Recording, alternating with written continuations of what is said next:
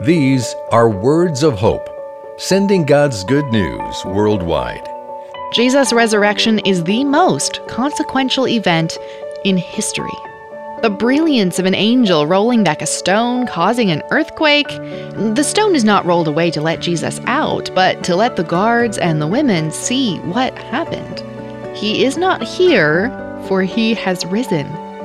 What do you do with that kind of too amazing to be true news? You can run from Jesus and exert whatever control you think you have over a future you cannot predict, or you can worship Jesus if you confess with your mouth that Jesus is Lord and believe in your heart that God raised him from the dead, you will be saved. What joy! This has been Words of Hope. You can find our free daily devotional in Google Play and the App Store. Learn more at woh.org/radio.